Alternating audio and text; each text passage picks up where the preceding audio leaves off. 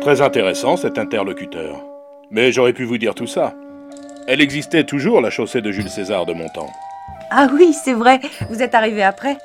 Dites donc, ma petite, vous n'auriez pas des problèmes de chronologie, vous? Je vais vous aider un peu. Vers 300 avant Jésus-Christ, des groupes de paysans guerriers, des Celtes, viennent d'au-delà du Rhin. C'est la tribu des Véliocas, celle qui a donné son nom aux Vexins. D'accord, mais les Romains dans tout ça? J'y arrive. Enfin plutôt, ils arrivent un peu plus tard, du sud de la Gaule.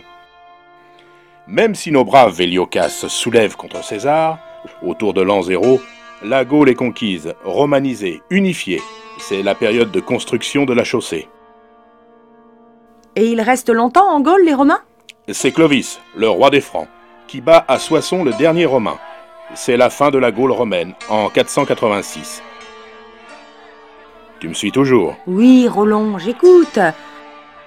Mais vous alors Vous arrivez sous les Francs? Non, un peu plus tard, sous les Carolingiens. Tu vois Charlemagne, l'empereur sacré en l'an 800.